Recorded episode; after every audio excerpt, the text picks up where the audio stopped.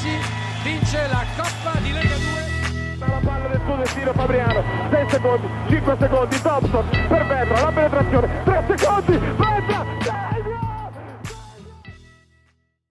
Bentrovati, prima puntata ufficiale dopo la prova della settimana scorsa per Immarcabili, il podcast del basket marchigiano. Parleremo soprattutto di Serie B e Serie C. Oggi avremo anche un ospite importante, eh, ve lo introdurremo poi strada facendo, ma eh, prima di tutto vi introduco il mio sodale. Io sono Marco Pagliariccio, dall'altra parte del telefono Gabriele Marini.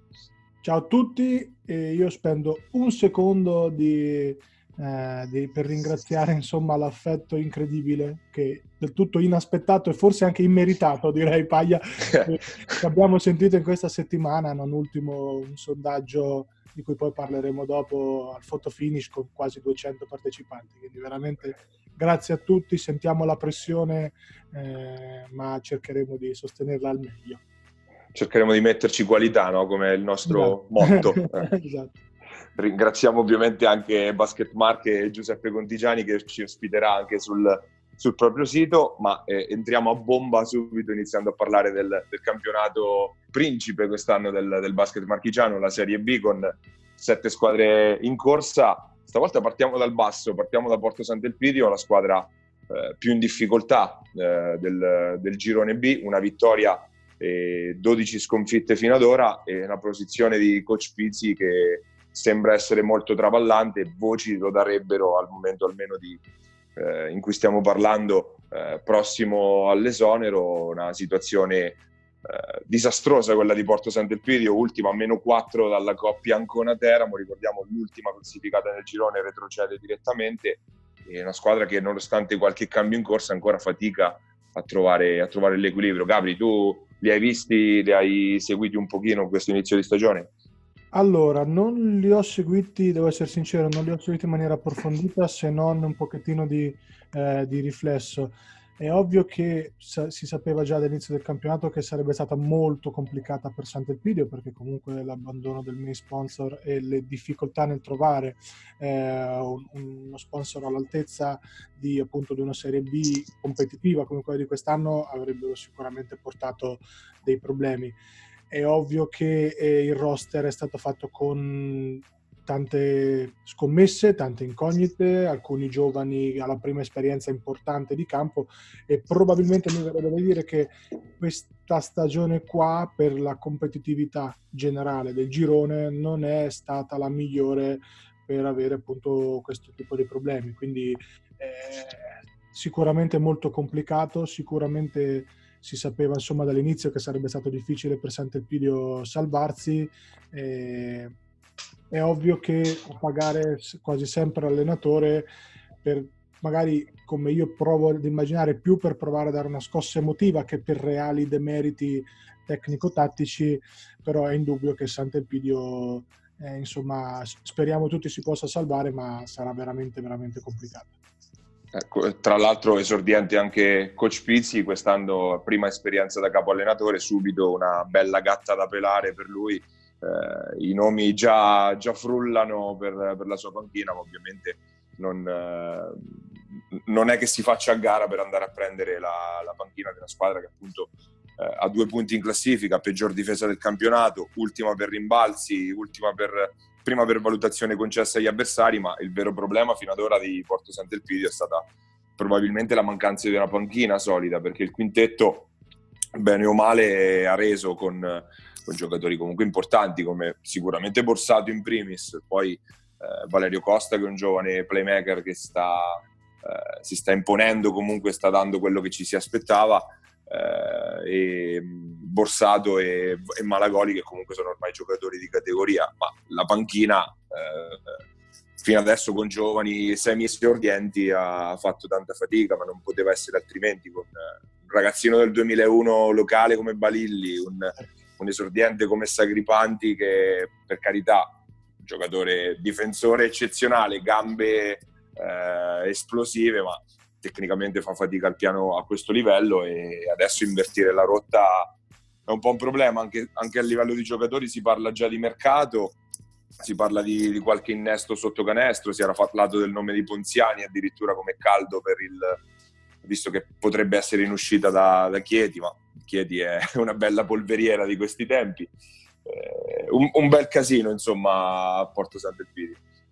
Sì, sicuramente eh, i giovani pagano il fatto di non aver mai toccato campo vero. Passare da settore giovanile a Serie B così complicata, in una stagione, stagione così competitiva, non deve essere stato facile. Quindi, però io credo che Sant'Elpidio abbia provato a fare quello che poteva fare, ovvero cercare di lanciare i propri giovani, cercare di eh, affidare la squadra ad un allenatore che credo sia sette anni, se non sbaglio, che sta lì. Qualcosa del genere, eh, sì. Qualcosa del genere, quindi hanno fatto in estate quello che potevano fare compatibilmente con il budget che insomma non è un mistero, era molto molto contenuto.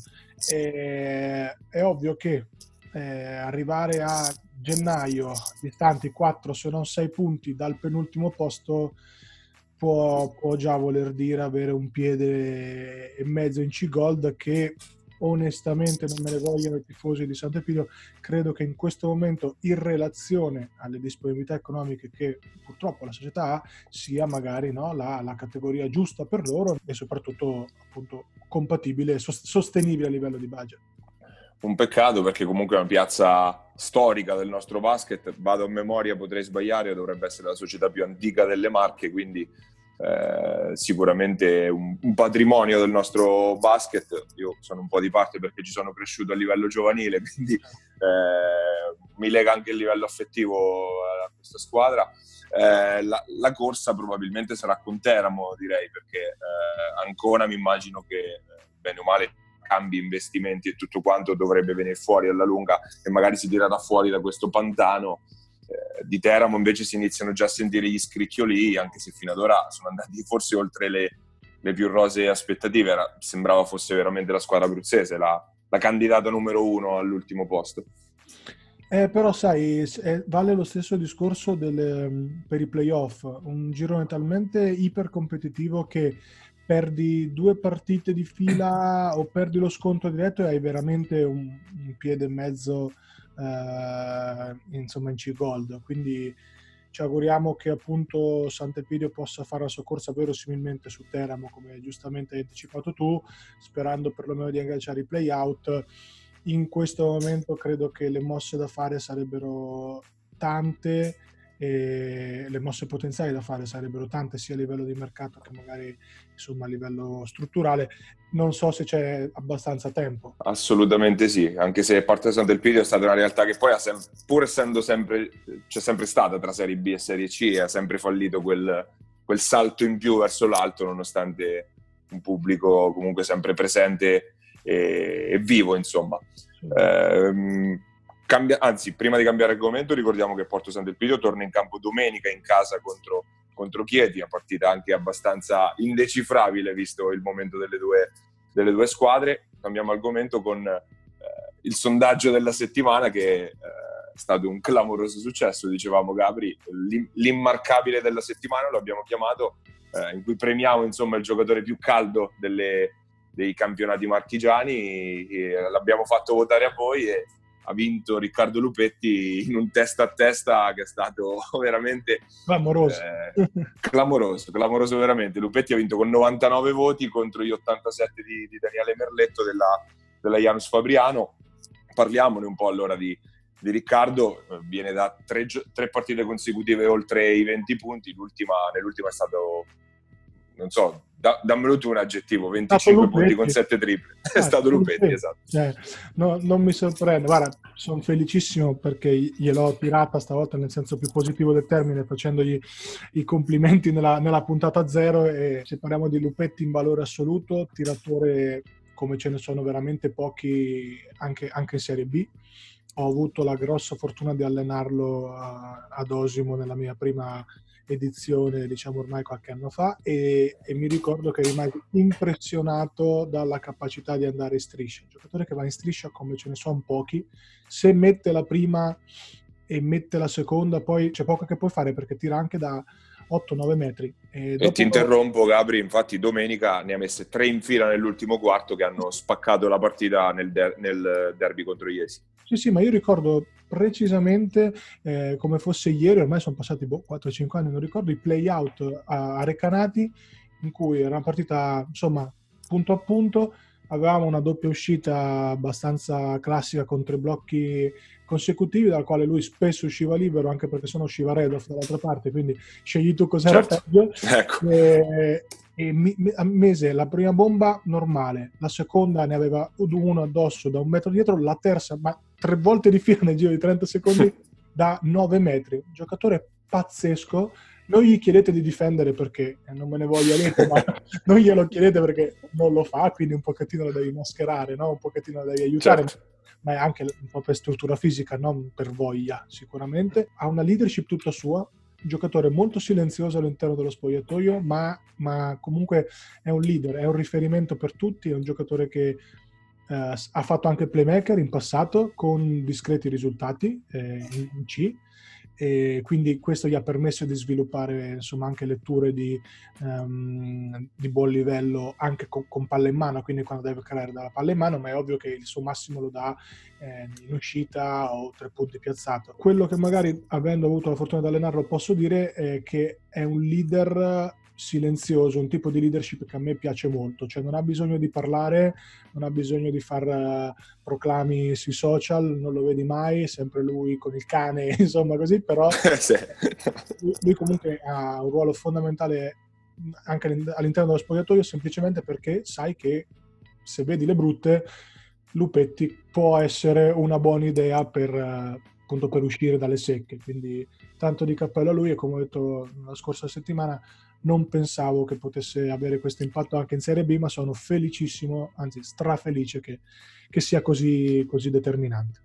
Penso che i dubbi li avessero un po' tutti a inizio stagione, anche perché per lui è, è la stagione dell'esordio in Serie B, anche se ci arriva a 28 anni e dopo tutta la trafila fatta nel, tra C1 e C2 Marchigiana, dove ormai era diventato un, un califfo, possiamo dirlo, anche se l'età è ancora è nel pieno della, della, della, sua maturazione. Ragazzo d'oro lo confermo perché lo conosco da, da anni, Riccardo. Nella sua prima stagione in Serie B eh, i, i, dubbi erano sicuramente sulla taglia fisica, perché comunque parliamo di, un, di una guardia fondamentalmente di 1,80 m, 82 saremmo più o meno lì, penso come altezza, eh, sul fatto che con quell'altezza si pensava do- dovesse giocare appunto da playmaker e in realtà non è proprio il suo ruolo più congeniale e invece eh, ormai si è costruito la, la, la, il suo modo di giocare, la sua nicchia, sta viaggiando a 14 di media in una squadra che comunque veleggia abbastanza tranquilla a, a centro classifica in una squadra di Serie B, quindi eh, tanto di cappello al lupo e ci scusiamo se abbiamo dubitato su di lui.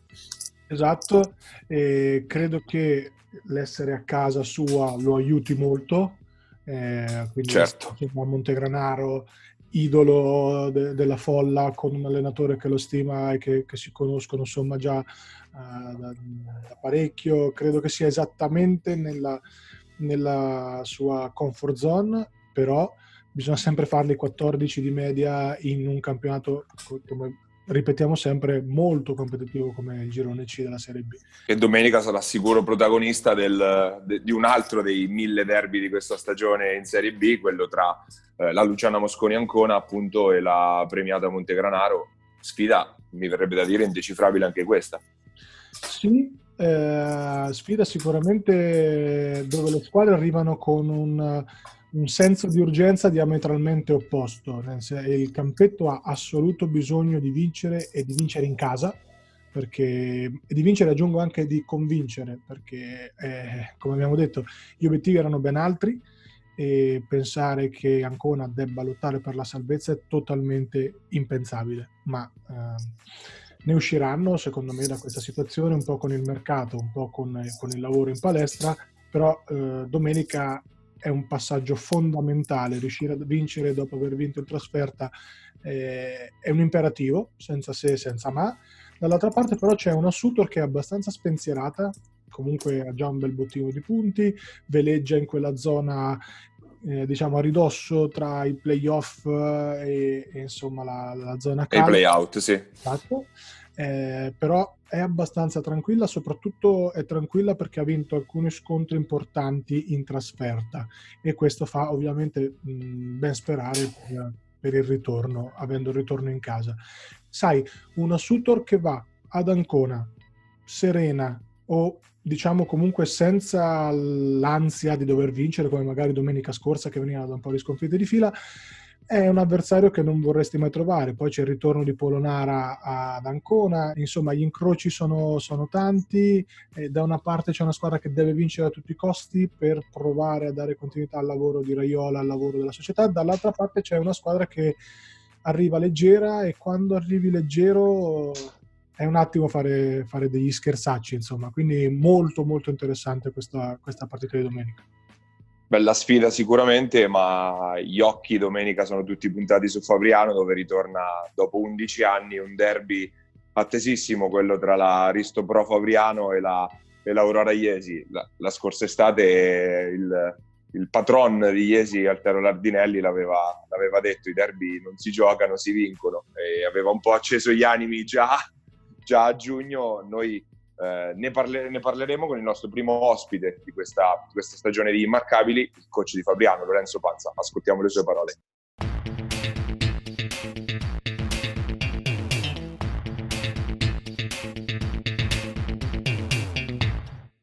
Primo ospite della stagione ad Immarcabili, il coach primo della classe, al momento in Serie B nel girone C, Lorenzo Panza dall'Aristo Pro Fabriano. Grazie di essere intervenuto, coach. Buongiorno Marco, grazie a voi per l'invito. Allora, eh, si passa da, da, un derby all'altro per questa Aristo Pro, eh, quello di domenica scorsa vittorioso a Civitanova, quello ben più sentito di, di, domenica prossima contro Iesi. Che aria si respira in città? Ma infatti il derby, il derby quello vero è quello che, arriva, quello che arriva domenica, chiaramente ci arriviamo dopo una, una bella vittoria in trasferta, ma il clima in città è sicuramente bello caldo è bello caldo perché questo è un derby che manca da, da tanto, forse, forse, troppo tempo eh, e quindi sarà sicuramente una domenica speciale per noi e per la città. Tutti i coach si aspettavano la, la super sfida amoroso Garri, alla fine mi verrebbe da dire l'ha vinta, l'hanno vinta gli altri, giusto? Sì, è così, in fase di preparazione della partita l'avevo preannunciato che mi aspettavo che in realtà poi alla fine ad essere decisivo sarebbe stato qualcun altro perché sicuramente sia Amoroso che Garri hanno giocato tra di loro una partita molto, molto dura quasi, quasi ad annullarsi a vicenda da un punto di vista tecnico e, e, alla fine le differenze in un senso o nell'altro appunto sono, sono arrivati da protagonisti terzi. Gabri, tu c'eri domenica al palazzetto, stimola tu il coach su qualche riflessione riguardante la partita. Se dovessi mh, definire un punto diciamo di forza del sistema Janus in questo momento, parlando proprio da un punto di vista di movimento di uomini e palla, eh, quale, de, quale pensi che sia il vostro punto di forza?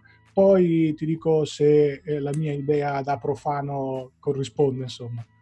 Noi nello strutturare la squadra l'abbiamo fatto proprio cercando di andare a prendere tutti i giocatori che potessero eh, calzare bene in, nel sistema che avevamo, che avevamo in testa.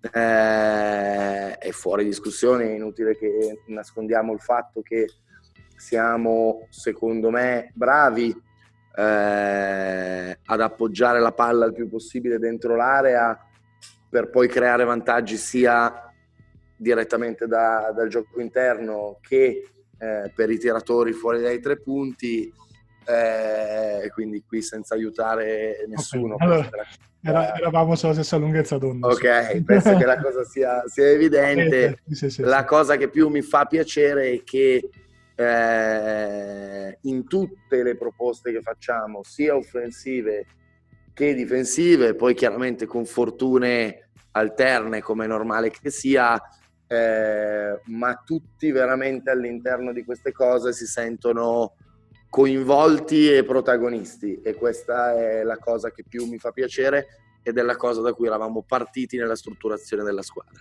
Infatti, la, proprio credo il manifesto ideologico della, del, del, vostro basket siano proprio le collaborazioni col post basso, la, la rumba di tagli, blocchi e movimenti, insomma, anche di, di grande lettura che, che, si vede ogni volta che la palla arriva dentro, poi ovvio che quando arriva Garry è, è più facile anche per le sue doti di, di passatore, quindi era il mio pensiero. L'ultima domanda che vorrei farti, voi avete fatto una scelta leggermente opposta rispetto a magari alcune vostre squadre concorrenti, ovvero magari avete, mio modestissimo parere, legge- che è un po' una cosa che, che già hai, hai, accennato, avete forse un po' meno talento, diciamo puro, ma giocatori di sistema, molti giocatori che non, non erano nelle marche da, da un po' di tempo o non c'erano mai venuti, cosa che invece, eh, no, Paglia, correggimi se sbaglio, negli ultimi anni più o meno i giocatori che vincono il campionato dalle nostre parti sono più o meno quelli. Ma poi in generale all'interno esatto. del, della Serie B, poi sono ormai c'è cioè quel giro di 7, 8, 10 giocatori che sono chiamati proprio a vincere i campionati, esatto. li prendono per quello. E invece avete costruito una squadra tolto Garri ovviamente giocatore fuori categoria e magari altri che secondo me sono fuori di categoria, però leggermente meno talento individuale, magari ecco, butto lì, avete forse meno talento individuale di una Chieti, buttando proprio un nome sì. eh, a caso, ma sono giocatori che hai voluto tu in quanto li conoscevi, in quanto pensavi che si incastrassero meglio, quanto ha contato questo aspetto? Ma guarda, eh, parto con una battuta, ma che non la è troppa. E, e noi rispetto a Chieti avevamo molto meno soldi e quindi abbiamo fatto una scelta, abbiamo fatto una scelta diversa. Fa proprio parte del mio modo di pensare pallacanestro il fatto di provare ad avere tutti i giocatori che possano essere funzionali l'uno all'altro. Poi se all'interno di questo pacchetto non c'è il talento, è chiaro che non vai da nessuna parte. Quindi noi sì, forse abbiamo, siamo andati a pizzicare meno punte dei soliti ignoti, eh, dei soliti noti, ma eh, siamo appunto andati a cercare intanto tutti i giocatori che comunque avessero già, gioca- già avuto esperienze a buon livello, che fosse in Serie B o che fosse eh, al piano di sopra, di sopra, magari con un ruolo eh, diverso. Eh, è venuto fuori questo, questo mix, eh, secondo me, molto interessante. Siamo anche andati a cercare giocatori che in qualche modo avessero già giocato insieme o già avuto esperienze insieme in, in precedenza e questo ha fatto sì che nel processo di crescita onestamente eh, abbiamo tratto giovamento. Ecco, noi forse all'inizio eravamo un po' più pronti di, di altre squadre, questo sì. sì. Eh, vado io allora, questa domanda un po' te la volevo fare io, me anticipata Gabri, ma va benissimo sulla struttura della, della squadra. Eh, ti pungolo però sul, su quello che era stato il caso delle ultime settimane, la dipartita di Gatti, la conferma di Radonic fino a fine stagione. Com'è nata poi questa, questa scelta, visto che se ne è parlato tantissimo nelle ultime settimane? Ma guarda, eh, i casi della vita, nel senso che Nicolò è stato il primo giocatore che io ho chiesto e avevo già avuto e nel settore giovanile e me l'ero portato a Borgosesia e poi avevo provato a portarlo a Torino senza riuscirci e poi me lo sono trovato qui e quindi ho fatto di tutto per tenermelo. Eh, la sfortuna dell'infortunio dopo la, dopo la terza amichevole eh, e siccome l'infortunio è stato medio-lungo, la scelta di, di, prendere un giocatore veramente con un contratto a termine eh, per tamponare la sua assenza. E poi Radonic eh, si è giocato al meglio le sue, le sue carte, eh, è, stato, è, stato, molto bravo eh, nelle prime uscite, è stato molto bravo eh, nel, proprio nella vita con, eh, con la squadra. Siamo purtroppo arrivati al momento di prendere una scelta, anche se l'invito societario è stato quello di eh, tenerli entrambi. Però è normale che un giocatore di 26 anni, di 27 anni, non possa accettare di stare a fare l'ottavo senior eh, e quindi da qui questa, questa scelta che è stata fatta per non toccare l'equilibrio di squadra che si era creato nel frattempo con, eh, con la presenza di, di Todor eh, nei 10. Quindi è stata una scelta dolorosa, credo, per entrambe le parti, eh, però si è provato a mettere la, la sicurezza e l'equilibrio di, di, squadra davanti a tutto. Poi se avremo fatto bene o male, questo lo scopriremo solo, solo a giugno. Come solito lo dirà, lo dirà, il campo. Fino adesso hai avuto pienamente ragione, però cioè, ovviamente si tireranno le somme alla fine. Alla fine, eh, troppo presto.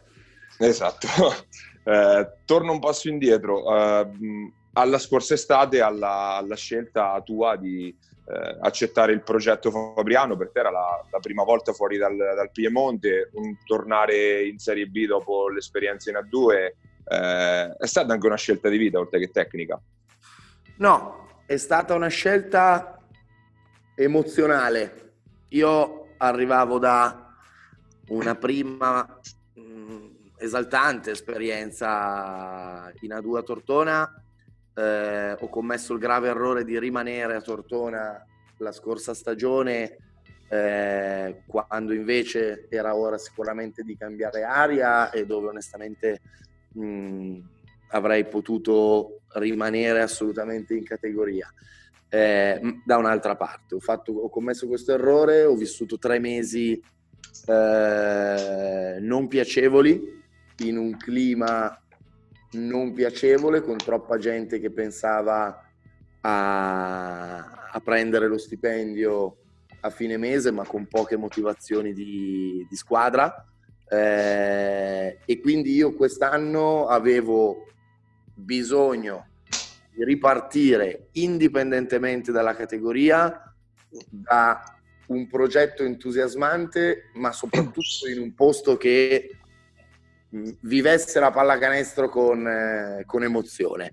E onestamente sul territorio italiano, se parliamo di A2 e Serie B, non so quante piazze ci sono meglio di Fabriano da questo, da questo punto di vista. Quindi la scelta è stata per questo motivo e abbiamo costruito una squadra che potesse essere immagine e somiglianza di come il fabrianese vive la, la pallacanestro, cioè gente che eh, si butti per terra, gente che abbia voglia di combattere e, e questo è stato il motivo della mia scelta e poi della scelta dei, dei giocatori. Ti, ti, sei sentito anche, eh, magari è una domanda ovviamente, ti sei sentito un po' sopraffatto da tutta questa carica, tutto questo calore, perché veramente come dicevi tu non ci sono tante piazze così tra la 2 e la Serie B. Mi sono sentito piacevolmente stupito perché pensavo ci fosse grande entusiasmo, non pensavo ci fosse grande entusiasmo fino a questo livello, poi è chiaro che, inutile nascondersi, i risultati hanno aiutato a, a rinforzare eh, l'entusiasmo. E non fanno cosa... male di sicuro. No, esatto, ma la cosa ecco. bellissima è che eh, Fabriano è una città che ha vissuto grandi lustri sia di pallacanestro che economici in passato, no? In questo momento sì. vive un momento socio-economico non particolarmente felice e penso che in questo momento la pallacanestro rappresenti una delle, una delle cose che fa rendere il fabrianese orgoglioso di esserlo e, e, e noi questa cosa ce la sentiamo addosso e, ed è bello e penso che ogni domenica noi un pochino di questa cosa sul campo la buttiamo. Che è una delle missioni che poi lo sport dovrebbe avere in generale, soprattutto nei, nei borghi un po' più piccoli come quelli che sono in gran parte qui nelle Marche. Esattamente. Eh, io ti ringrazio, coach, per la disponibilità. Non so, Gabri, se tu volevi aggiungere qualcos'altro. No, no, assolutamente. Direi che siamo stati. Abbiamo toccato tutti, tutti gli argomenti, aspettando eh, insomma, magari di, di, rincontrare il coach quando farà un po' più caldo eh, e magari si, si, giocherà per l'argenteria, come dicono, come dicono in America. Insomma, bocca al lupo coach e portate eh, questo entusiasmo il più avanti possibile. Non oso pensare cosa possa succedere se per caso doveste centrare l'obiettivo. Cioè, probabilmente Panza Sindaco, eh, Paolo Fantini assessore allo sport, insomma, roba di questo tutto tipo. Tutto troppo prematuro, tutto troppo prematuro. sì, Però insomma, l'augurio per voi e per il basket. Grazie. Grazie, grazie ancora coach, in bocca al lupo per domenica, in bocca al lupo anche a Iesi ovviamente per par condicio e appunto anche buon Natale perché siamo a ridosso di Natale e ti, ti aspettiamo più in là magari. Come grazie a voi, volentieri. Quando, quando ci si volete. giocherà qualcosa. Grazie, grazie coach. Grazie.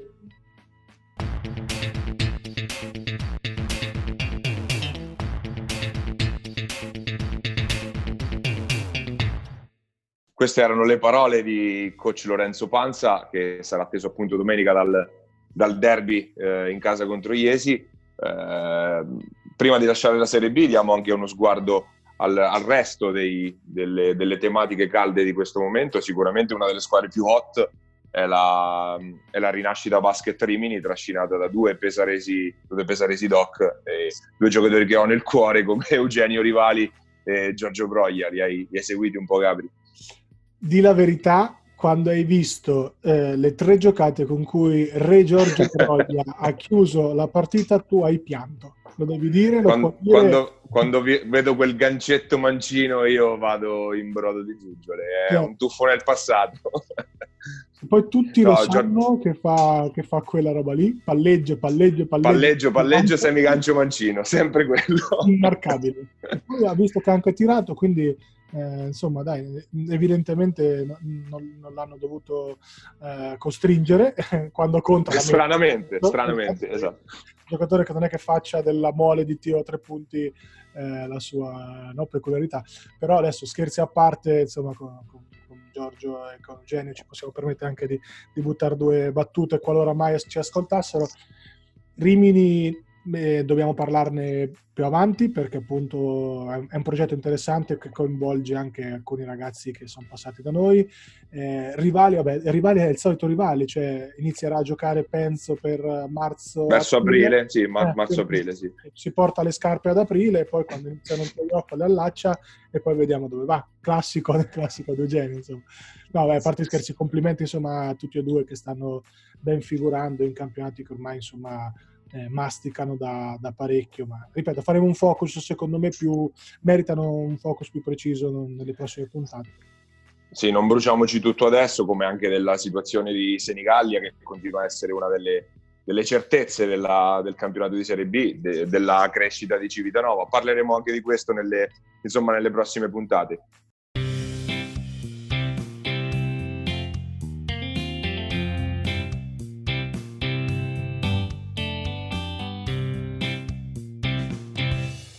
Scendiamo invece in, eh, in, Serie C Gold, dove lo scorso, lo scorso, fine settimana una bella sorpresona l'ha data eh, la Robur Falconara, sicuramente la squadra hot del momento, seconda vittoria in fila, eh, ha steso la, la, ormai ex capolista Matelica con un canestro nel finale di, di Lorenzo Paiola, un altro fratello d'arte.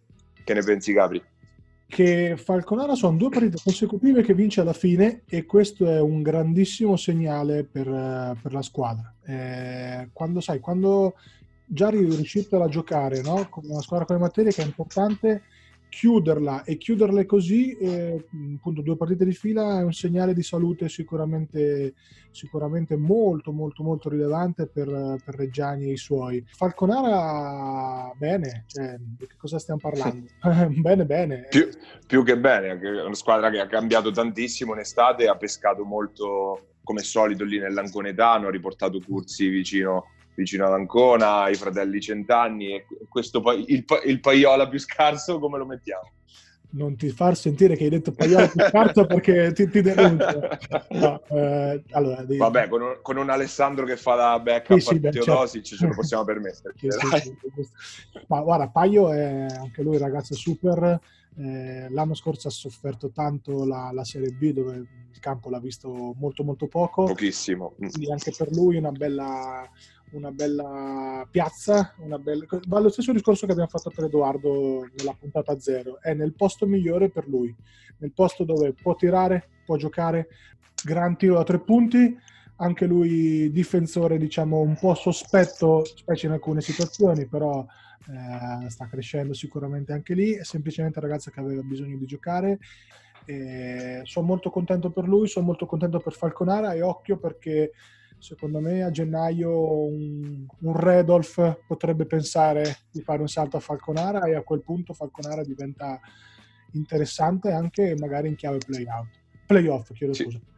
Stiamo parlando Sì, di poi- basket, non sono giunte voci, però è un semplice 2 più 2. Ecco, eh, Sì, sì, che poi mh, la- lotta playoff playout è abbastanza stretta, con Perugia ormai derelitta sul fondo, le altre ballano tutte tra i 2 e i 4 punti, tra Osimo, San Benedetto, Falconara, Assisi e le altre, siamo un po' tutte lì. Eh, Interessante, Pass- dai, è quello che dicevo prima, no? un campionato bello combattuto sia tra le prime posizioni sia che nelle ultime e vedrai che ci saranno delle belle sorprese. La sorpresa in negativo sicuramente Matelica che invece eh, è incappata appunto nella seconda sconfitta consecutiva, nessuno se l'aspettava un, un rovescio eh, su- sul campo di Falconara. Ti cito un dato, eh, Matelica è una vinta e due perse quando è al completo, e sette vinte e una persa quando invece manca qualcuno, perché fino ad ora eh, probabilmente quello che è, no- ancora devono trovare il, il loro equilibrio, mi verrebbe da dire. Con la, con la squadra finalmente al completo sono arrivate due sconfitte in fila. eh, questa, c'è qualcosa che non torna, insomma, diciamo. Ma sai, mi ricollego anche a quello che diceva Coach Panza nell'intervista, gli equilibri prima di tutto. E se tu trovi un equilibrio eh, con un certo tipo di rotazione, con un certo numero di giocatori, poi andare a reinserire qualcuno non è mai facile. Quindi ci sta che magari all'inizio eh, puoi pagare un pochettino in termini appunto di, di risultati. È ovvio che Matelica se vuol vincere il campionato, come indubbiamente vogliono fare, non può perdere con Falconara. Questo è, è fuori discussione, cioè non, non ci sono alibi, non ci sono scuse, è stata una brutta sconfitta, inaspettata, ma credo che loro siano, conoscendo Lollo, conoscendo appunto Stefano, la società, eh, credo che loro siano i primi ad essere delusi e credo che non sarà stata una settimana eh, facilissima eh, per i giocatori, perché poi giustamente la società pretende ed è giusto che sia così. Scendiamo in C-Silver dove continua la marcia di Todi in testa alla classifica, anche se gli Umbri hanno rischiato e neanche poco sul parquet di San Marino, visto che Raschi ha fallito la, la tripla del pareggio. Cioè, in C-Silver gira gente come Andrea Raschi, per dire. E, tra l'altro, così E buttato lì... Saponi, te la metto lì. E Raschi, Saponi, Saponi. sempre con San Marino, in una squadra fondamentalmente di metà classifica con coach Massimo Padovano, uno che sta Esatto. sulla panchina della Fortitudo per dirne un'altra, e, mentre alle spalle continuano a rincorrere eh, le due matricole terribili, Acqualagna e Montemarciano, continua invece la crisi di Tolentino, vado a memoria, 5 sconfitte nelle ultime 6 partite. Sicuramente c'è qualcosa che non va e arrivano voci insomma abbastanza ehm, discordanti, però alle quali mh, non credo valga la pena prestare no, più di un orecchio distratto, però è ovvio che eh, Tolentino abbia qualcosa da sistemare e credo lo stiano facendo in questi, in questi giorni. La squadra è sicuramente molto molto forte.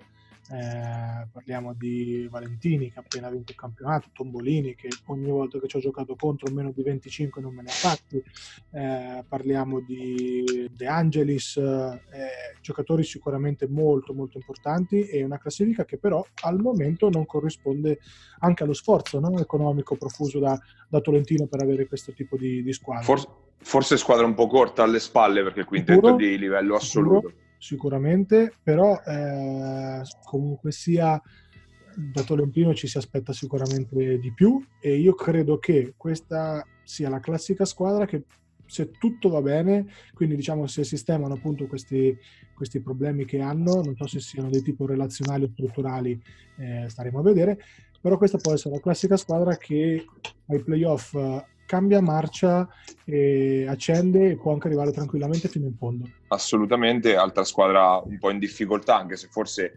eh, meno ambiziosa di Tolentino è Recanati.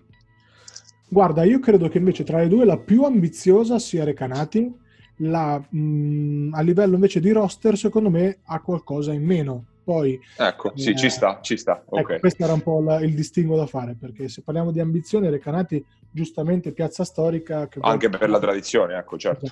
Vuole tornare a, insomma, a meno in C-Gold se non in B nel più breve tempo possibile e glielo auguriamo. Eh, Recanati vale un, ha un piccolo alibi che sono quello degli infortuni, eh, Principi è fuori, Cuccoli è fuori e poi partirà in Erasmus, per questo è stato tesserato con mia grande gioia Michele Domesi eh, che ha già esordito domenica e insomma sono molto contento. L'ultima volta che l'ho visto non stava in formissima, era, era a cena qui da me, non stava proprio in formissima, però Michi è un, talmente un gran lavoratore che, che sono sicuro che può dare non, un suo contributo. Nonostante i 36-37 anni, se, credo sia classe 83 se non vado errato, comunque è un giocatore che ha esperienza da vendere e fa, e fa canestro quando c'è da fare canestro. Sì, sì, sì, anche lui leadership importante e credo sia quello che, che può servire a Recanati in un gruppo molto giovane, appunto avere un riferimento in termini di leadership come Michele, e anche lui vale un po' il discorso di Lupo, leader molto silenzioso, ma leader vero, e quindi credo che possa far bene, da, diamogli ovviamente un po' di tempo per rimettersi in forma perché era fermo da, fondamentalmente dai play-out della, dell'anno scorso. Quindi sì, sicuramente Recanati comunque prenderne 20 in casa, è vero da una squadra informissima come, come Acqualagna, però comunque sempre 20 in casa sono. Eh, sicuramente anche loro hanno un po' di, di, cose da fare, credo che le faranno durante, durante le vacanze che arrivano no? un, po', un, po', a proposito. E si mangia anche qualche panettone come faremo anche noi invece in queste, in queste festività. Noi eh, vi salutiamo e vi ringraziamo per, per esserci stati ad ascoltare eh, in questa prima puntata di Immarcabili. Grazie Gabri per la collaborazione. Grazie a te Paglia per la professionalità illegale eh, di cui sei dotato. appuntamento, ci proviamo la prossima settimana, dai, ci proviamo a fare sì, un'altra sì, anche sì. la prossima settimana. E quindi eh, appuntamento tra, tra, Natale e Capodanno, seguiteci sui social, su Facebook e sugli immarcabili per, per gli aggiornamenti ovviamente riguardanti le uscite eh, appunto del podcast, ma anche eh, curiosità, pillole che continueremo a darvi durante questi giorni. Nel weekend sei a vedere qualche partita, Gabri? Ma testa o croce tra Campetto Sutor e il derbissimo della Vallesina Fabriano Iesi. Decidiamo boh, sabato, penso, perché eh, sono veramente combattuto. Ok, e allora parleremo anche di questo nella prossima puntata. Vi risalutiamo. Appuntamento come sempre sugli immarcabili, quando volete, come volete.